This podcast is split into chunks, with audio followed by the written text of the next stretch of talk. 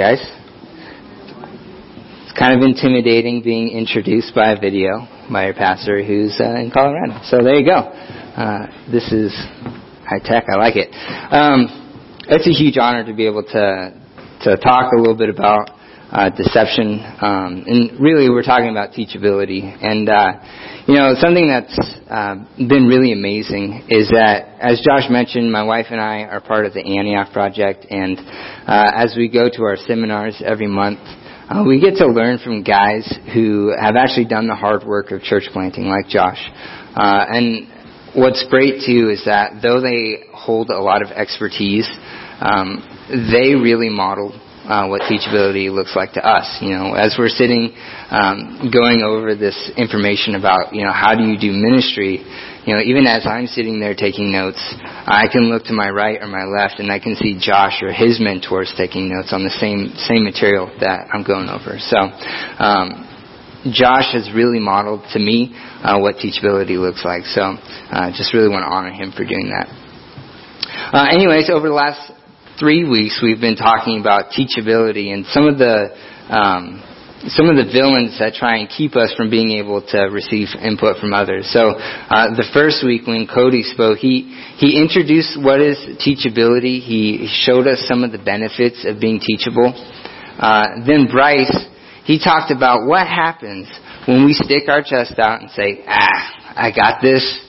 And then last week, Scott showed us some of the dangers of getting into this whole you do you mentality, uh, some of the drawbacks of relativism. Uh, this week, uh, we're going to be looking at uh, this villain called deception and his uh, his trademark phrase. It's not that bad.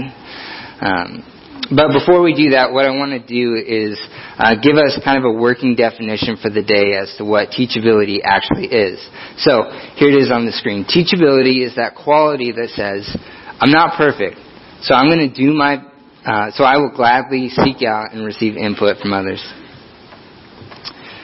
Again, we're looking at this villain of uh, of deception and his his phrase. It's not that bad, but before we do that, let's take a look at this clip.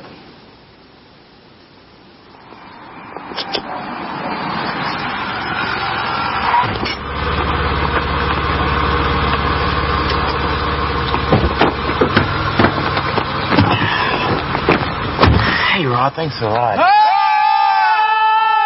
Hey, buddy, how's it going? Dave, what happened to your eye? This? Yeah, Is it really noticeable? yeah. Oh, man, it's totally serendipitous. Um, well, I got off work early, so I decided to get on my bench grinder, and uh, a piece of metal flew up and hit me right in the eye. It's pretty awesome. And uh, that brings us to now. Yeah, well, just try and relax. Can do, man.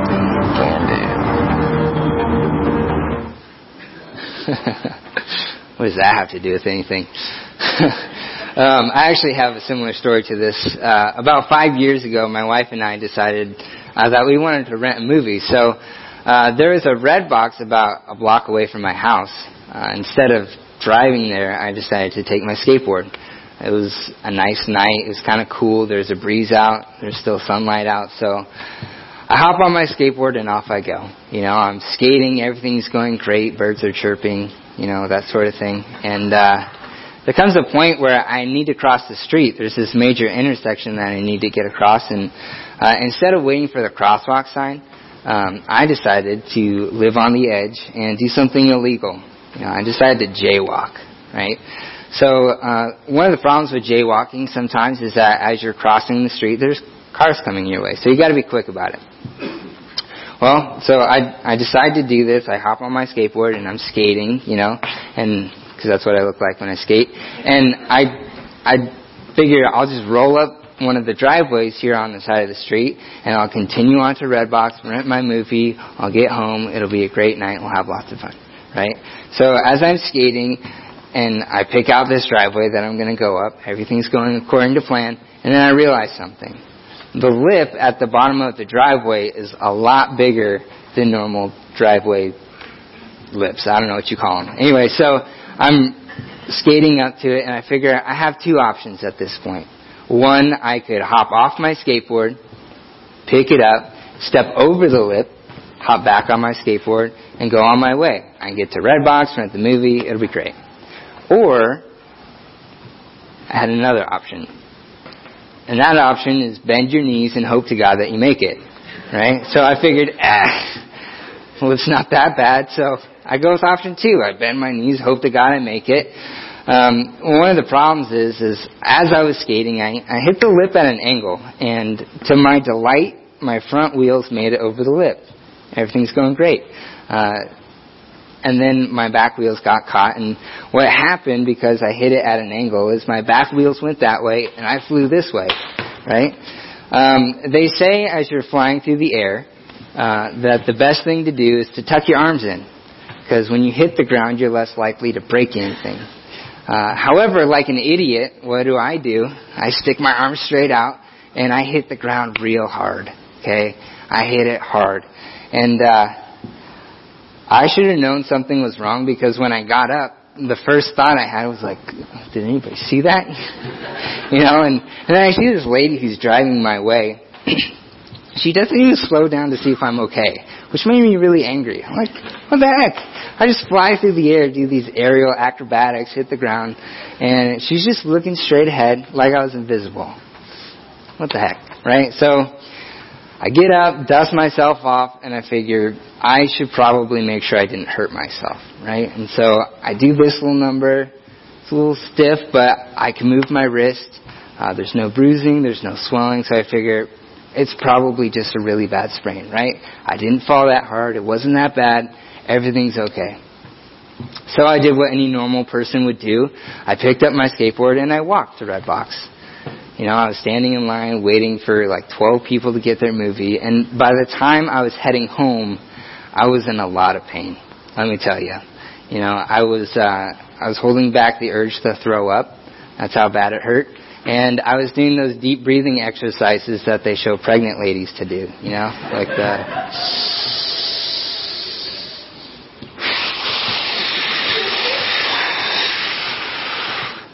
I did that the whole walk home. I didn't skate home, you know. I didn't think that was a good idea. Uh, I walked home and I was deep breathing, giving myself a pep talk.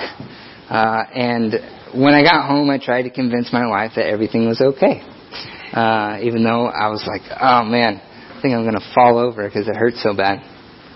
But anyway, like I said, I could still move my wrist. Uh, there wasn't any swelling, there wasn't any bruising, so I'm okay, right? Um, so I figured, look, I'll just ice it. I don't want to spend my Saturday evening in the ER. We'll just watch our movie. So that's what we did. We watched the movie. We hung out with some friends. We went to bed. And the next day was Sunday, right? So we get up, get ready for church, go to church, go home, hang out at home, go back to bed. By the time Monday morning comes around, my wrist still hurts. Now, WebMD told me that's not normal. So I figured, well, maybe I should actually go see a doctor. Right? So uh, Monday morning, afternoon, I get in my car and I drive to the doctor's office, expecting him to be like, ah, it's just a sprain, don't worry about it, right? Well, as it turns out, it wasn't sprained. I was suffering from two conditions. The first condition was I actually broke my arm bone in three places. And uh, the second condition was a little bit of self-deception, right? This whole time, I'm thinking, ah, it's not that bad, right? I could still do this. Uh, I was missing some key information though. Uh, one of those key pieces of information was, hey, crosswalks are good. They'll save you time in the long run. The other key piece of information was that you can actually still move your wrist even if it's broken. Didn't know that. Uh, when I got to the doctor's and I was waiting for the results of my X-ray, the nurse was like, "Hey, I need you to do, you know, see if you can move your wrist." I was like, "I got this. My wrist can still move. It's good." So she says, "Do this," and I'm feeling pretty confident. Yeah, I got it. And she's like, "Do this," and I went, "Oh." like she played a trick on me or something, and and then she goes, "Yep." Yep. what does that mean? Well, it means your wrist is broken. Uh, that brings us to one of the first points in our listening guide. Uh, self-deception keeps us from seeing our own faults. Uh, one of the things that my skateboard escapades did is uh, it put me on the hook uh, for a couple of things. One, uh, it put me on the hook for some medical bills, right? When you break your arm, you should really go to the doctors, uh, probably right away. Um, the other thing is that you probably shouldn't ask your doctor if you can keep working if you work construction. Uh, the other thing you probably shouldn't do, even if your doctor gives you permission, don't use your broken arm to hold things, especially heavy things, because uh, what will happen is it'll break worse, and then you need surgery. And now I have a plate in my arm. So there you go. The other thing is that uh, it put me on the hook for a little bit of pain, right? Uh, this ended up being one of the most painful experiences in my life. You know, at first, wasn't that bad, you know. Um, but then after the doctor gets done manhandling your arm back into place and putting screws and plates and all sorts of things into it, uh, that hurts real bad. And hitting every pothole between the hospital and home after your surgery hurts real bad, right? And then I think we returned our movie late, so there's that extra fee. So, um, moral of the story: use a crosswalk. Anyway, deception keeps us from seeing our own faults. There's a there's an example in Scripture that I'd like to look at today in Luke 18. In Luke 18, Jesus is talking to his disciples and some of the people around him, and he shares the story of two guys. And these guys go to the temple to pray. Uh, Jesus says the first guy is a Pharisee. Now, if you don't know what a Pharisee is, uh, these were guys uh, back in the day who they really loved God. Uh, they were really concerned with personal, daily, rigorous obedience to God's word. In fact, they'd spend a lot of their time reading God's word and trying to figure out what it really meant, uh, how to live out best practices, uh, to have a life that honors God. Uh, these were the kind of guys that, you know, when you looked at them at face value, you think, man, these are really, really good people. Let's take a look at what it says in Luke 18, 10 through 12. It says, Two men went up into the temple to pray. One was a Pharisee, the other a tax collector. The Pharisee, standing by himself, prayed this way God, thank you that I'm not like other men extortioners, unjust, adulterers, or, or even like this tax collector. I fast twice a week. I give tithes of all that I get. Do you see that? Right there. Not that bad. And really, I mean, who could say that he was? Especially in comparison to others, right? He, he doesn't cheat people out of what they own. He's just, right? He gives 10% of all that he gets to God. He fasts twice a week. That's pretty impressive, I gotta tell you, right? The whole time he's giving all these reasons why I'm not that bad, not like these guys. You know, I should be accepted by God, right? Something you have to understand about these the Pharisees too is that as you look through their history, uh, there's this pattern that you see in the Bible where uh, the people of Israel would kind of forsake or neglect or not take God's commands too seriously, and what would happen is that would bring trouble on them. Sometimes that meant that disease would break out in the nation. Sometimes that meant that when they went to war, they would lose important battles. Sometimes that meant that they would be deported out of their own home. So for a Pharisee in his day-to-day life, what was on his mind all the time was making sure that you display your faith for others. You know, because you essentially like the fate of the nation rested on whether or not you're a good guy. Let's look at how the story progresses though.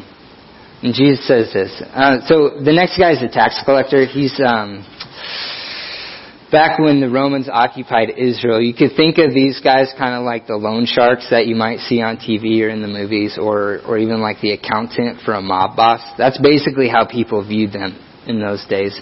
Your job was to make sure that the bad guys, the Romans, got paid. The other thing about being a tax collector is that you got some fringe benefits of setting your own salary. which was nice, right? You get to decide how much you're worth, and you would collect your salary from the people whose taxes you got. So they were famous for extorting people. Uh, they weren't very well liked. But anyway, this is how Jesus describes the scene going on. Uh, he says, But the tax collector, standing far off, would not even lift up his eyes to heaven. But he beat his breast, saying, God be merciful to me, a sinner. I tell you, this man went down to his house justified rather than the other. So you can imagine this guy walking into church, kind of looks like Al Pacino, and he's there and he takes this posture of humility. You know, people don't really like him, but it would be easy for a government official to walk into church and think that he's got it all figured out, right? You know, he's got a great job, he's got lots of money, he's got the full force of the Roman Empire standing behind him. You know, it'd be really easy to to walk in and act like you own the place. But here he is. That's not what he does. He actually takes a position or a posture of humility. He's beating his chest. He's pleading for mercy. It's at this moment that the Bible says he's justified. You know, he leaves and he goes to his house justified. And what that means uh, is that when he walked in the door, he may have walked in being in opposition to God, an enemy of God, right? But he took this posture of humility. He's pleading for God's mercy. And the Bible says that when he walked out of the door, when he was heading to his house, he was a friend of God. It's interesting to note, though, that the same is not mentioned of the Pharisee. Right? The second thing we see from Scripture is that deception will get you to trade something lasting for something temporary. Now, Jesus, he always had these run ins with the Pharisees. For whatever reason, uh, they butt heads quite a bit. And in another place in, in Matthew 6, Jesus is kind of talking about some of the habits and some of the practices that the Pharisees would have, pretty similar to, to the story he shared. Um, and this is what he says about it. He says, Beware of practicing your righteousness before other people, in order to be seen by them. For then you will have no reward from your Father who's in heaven. Thus, when you give to the needy, sound no trumpet before you as the hypocrites do in the synagogues and in the streets, that they may be praised by others. Now, what Jesus is talking about here is that when you do acts of kindness, it's really, really, really nice when people notice. It's really nice when uh, the lady at the store in front of you is short on her bill and she has to put things back and you say, no, no, no, don't worry about it. I got it. And you fork out the money so that she doesn't have to put anything back. That's nice. That feels good, especially when the person behind you is like, man, you're so generous, right? What Jesus is talking about here is that it's okay. It's actually good to be generous, to give, to help, to do those things, to do acts of righteousness. But what's not okay is to like humble brag or, or to draw attention to yourself when you're doing it. Like, don't worry, everybody, I'll get it, right? And this is why. Jesus says, they have received their reward. When you give to the needy, do not let your left hand know what your right hand is doing, so that your giving may be done in secret, and your Father, who is in secret, will reward you. And when you pray, you must not be like the hypocrites, for they love to stand and pray in the synagogues and at the street corners. You know, remember our story about the Pharisee and tax collector? They do this so that they may be seen by others. Truly, I say to you, they have received their reward. But when you pray, go into your room, shut the door and pray to your Father who's in secret. And your Father who sees in secret will reward you. It's this phrase that stands out, the one that Jesus repeats over and over. They have received their reward. They have already received their reward. See, like the Pharisee in our story a second ago, these guys were really concerned with their outward appearance, with this facade that they built to say, hey, I'm a good guy. I'm not that bad. But what's what's wrong with this whole thing isn't that isn't that they pray, isn't that they fast, isn't that they do acts of righteousness. What the problem is is that the motivations that drive them to do these things are all messed up. They want people to think, I'm not that bad. Look around. I'm not that bad. Look at me pray. But the problem is, is that they trade the blessings of God for a pat on the back. That's what deception does. That's what deception wants to get us to do. It wants us to trade things that will last, things that are good, things that'll stand the test of time for something that's fleeting, that'll go away. I actually struggle with this quite a bit. Um, an example of this, when I was in high school, I was part of a youth group where um, my leaders actually really cared about us walking with God. They wanted us to, to grow in our relationship to God, to continue on after we get out of high school and walk with God. And so my youth pastor invited me and a bunch of other guys to meet up at his house every week and have what he called a discipleship group. And again, the goal was to get us to grow deeper in the Lord uh, to develop spiritual disciplines, to, to grow in relationships with other guys that we're going to run alongside. So we'd meet at his house every week. Um, he was from Texas, so he would make some Tex-Mex for us to eat. Uh, and we would sit around, and basically what, what the format was is that we'd sit around and we'd share how many quiet times we had that week, uh, what God's been teaching us. Uh, we'd share a memory verse that we were all supposed to learn. And uh, one of the one of the keys to discipleship is discipline, right? But I was not disciplined in high school. So typically what would happen is I wouldn't do my quiet times and I would forget to do my memory verse. Now, not a big deal, right? Except for when you're in a, a discipleship group where that's like the whole point of getting together. Uh, eventually someone is going to call you out and be like, what's the deal, man? Why aren't you taking this seriously? And if you continue in that, you might even be asked to leave the group. And for me, that seemed like a huge knockdown in status. I did not want to be the guy who was asked to leave a high school discipleship group. So, what I would do is, uh, if my youth pastor said, "Hey, Aaron, how many quiet times did you have this week?" Uh, the right answer should have been a number. I had five, or I had seven, or usually in my case, I had zero. But that's not the answer I'd give. Instead, what I would do, uh, so that people didn't think poorly of me, like if I had one quiet time this week, and last week I had no quiet times, my youth pastor said, hey, how many quiet times did you have? I'd be like, man, I gotta tell you, quiet times went a lot better for me this week. Man, a lot better. Like, a hundred percent better. In fact, let me tell you about this one quiet time I had this week. It's really memorable. It stands out to me. And I'd go on for like five minutes about this one quiet time that I had. You know, not really talking about the, the fact that I actually only had one quiet time. I was really spiritual, right? And then it come time to say your memory verse, which also I forgot to do. So uh, basically, we like line up or something, and uh, we'd share a memory verse. And if you didn't get it right, you might get kicked to the back of the line, or or just try it again, or whatever. So uh, I didn't want to be the guy at the end of the line because that proved that I really, really didn't do the work. So I'd I'd get somewhere in the middle, and I listened to a couple guys say it, and I'd be you know, repeating it in my mind. And by the time it came my turn, I would basically just parrot whatever those other guys said, right? It looked like I had worked on it all week. I looked really, really spiritual.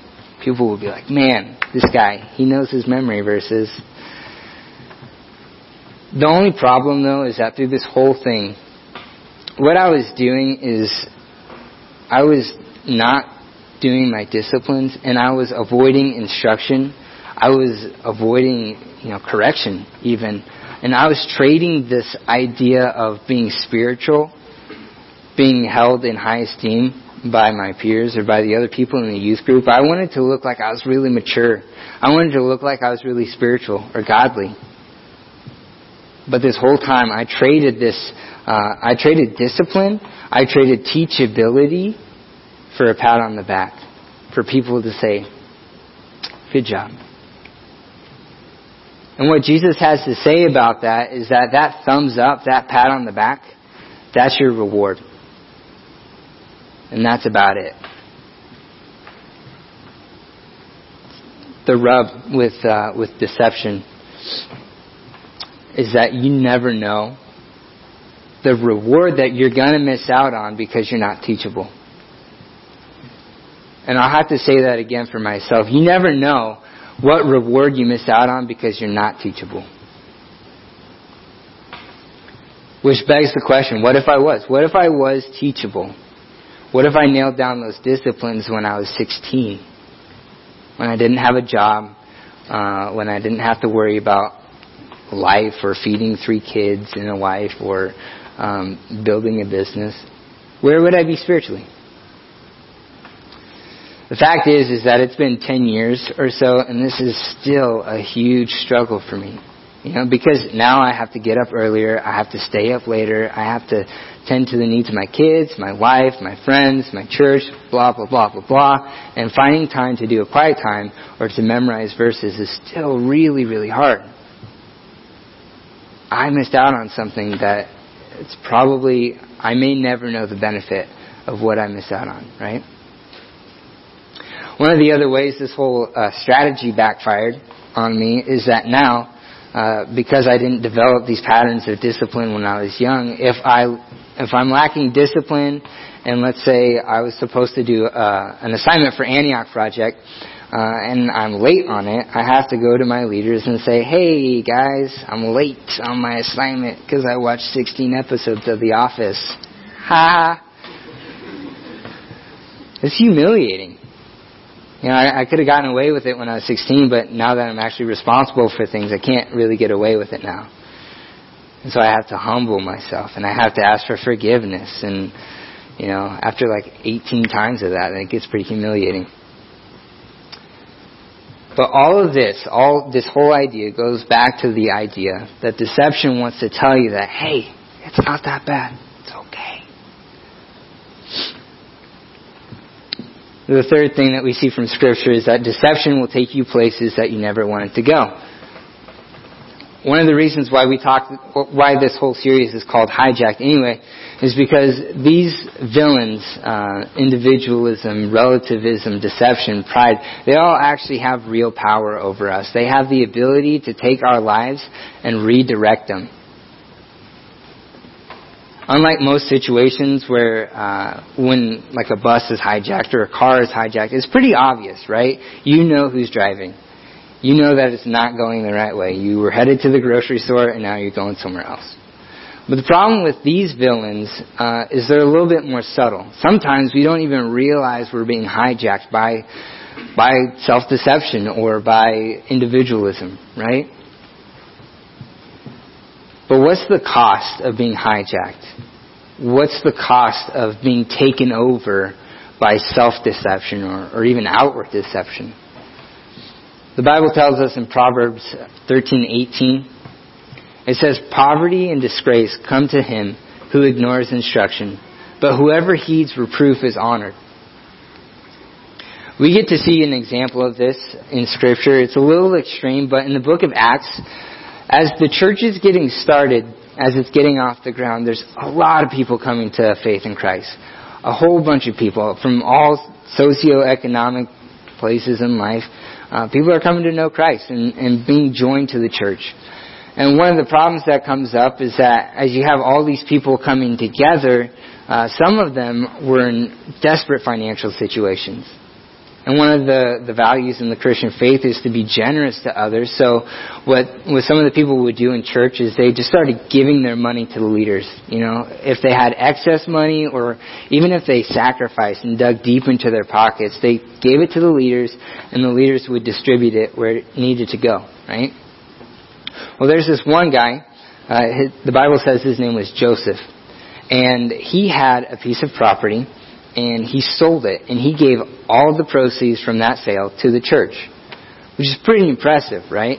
And so, because of this, because of who he was, his character, he was highly honored in the church. Um, people really liked to be around him. He was generous, right? He even had a cool nickname.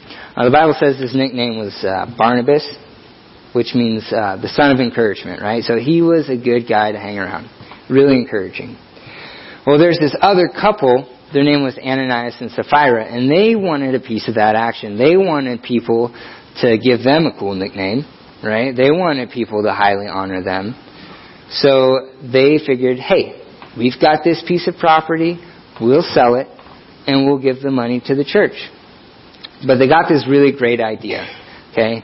Let's say that their property was worth $50,000, right? Their great idea was this. Let's sell the property, $50,000.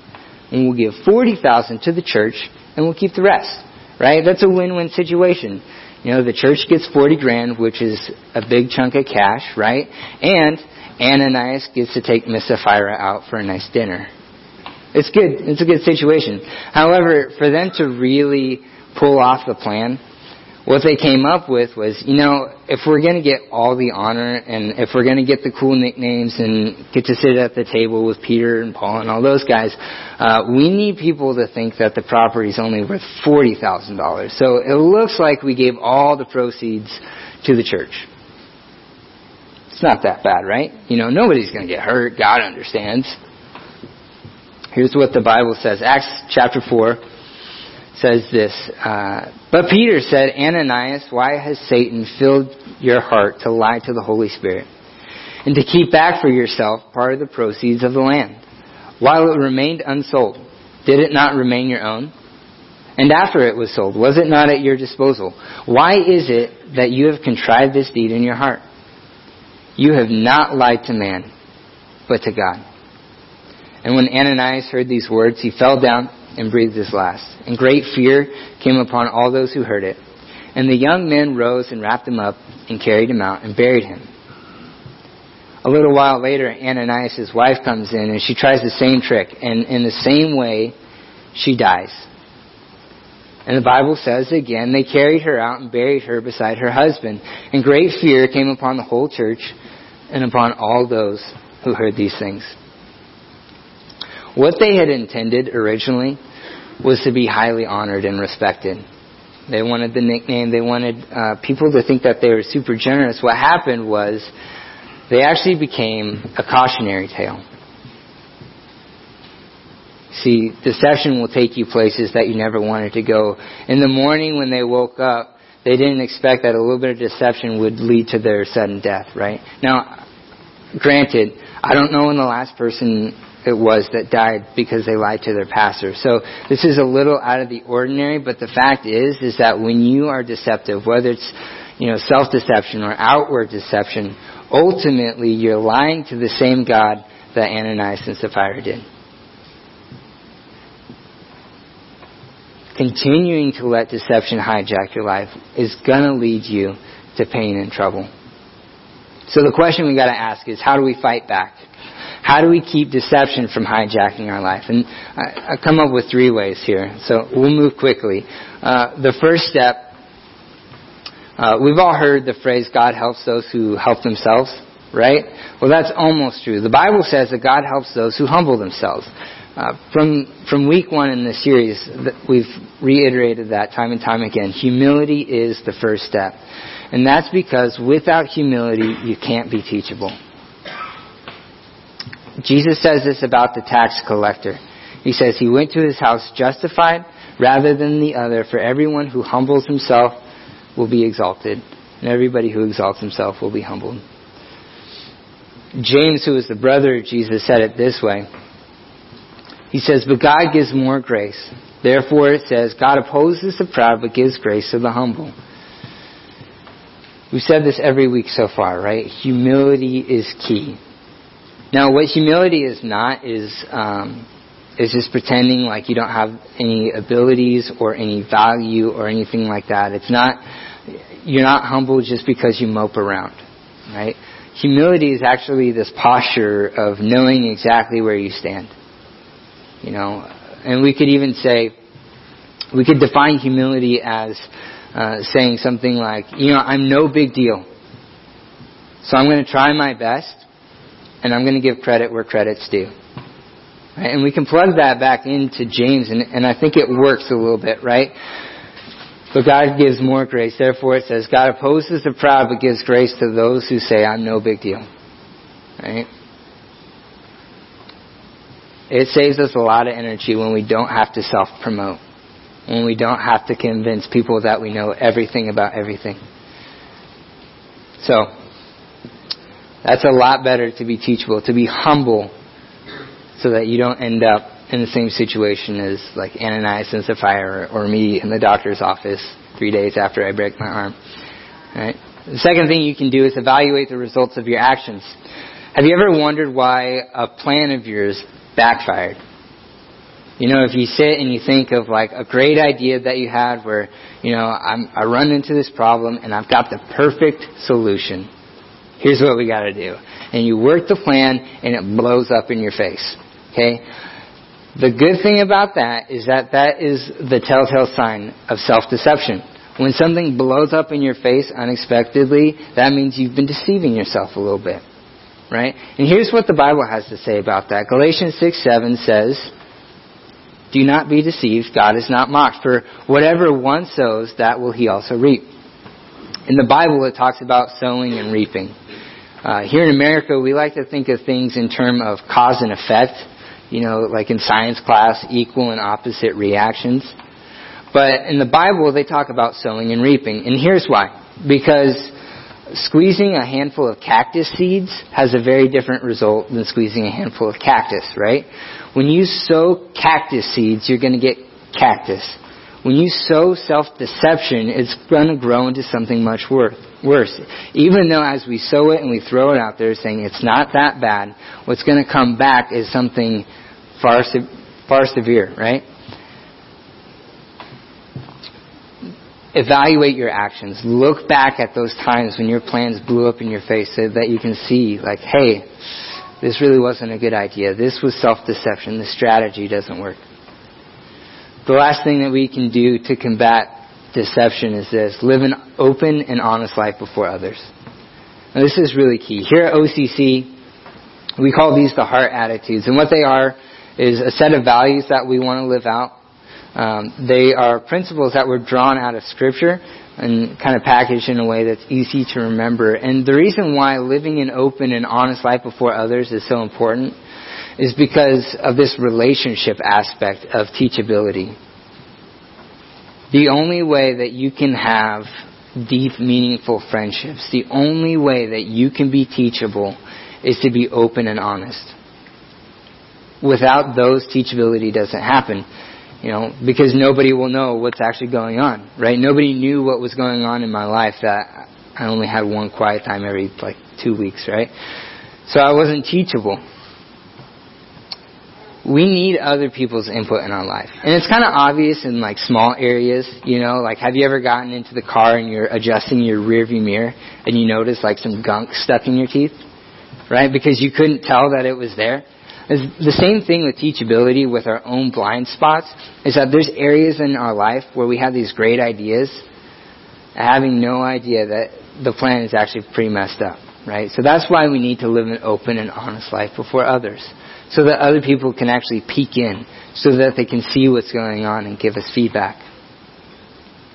This is going to save you a lot of trouble in the long run. So, you know, humble yourself, evaluate yourself, and open yourself up for input from others.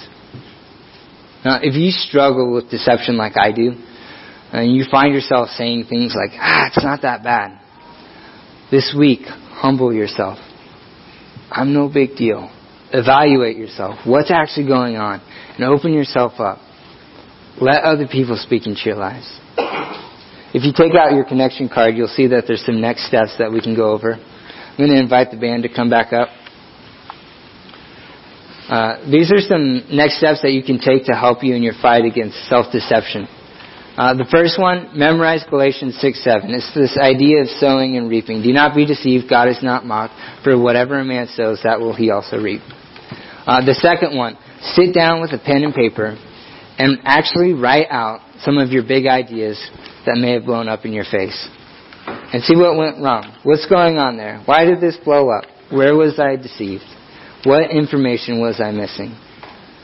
And lastly, and this is probably the hardest one, I'll tell you right now, it's kind of scary, is sit down with a friend and ask them, if they see any areas where you're being self-deceived. You know, ask them, hey, am I kidding myself here? What's really going on? Let's pray.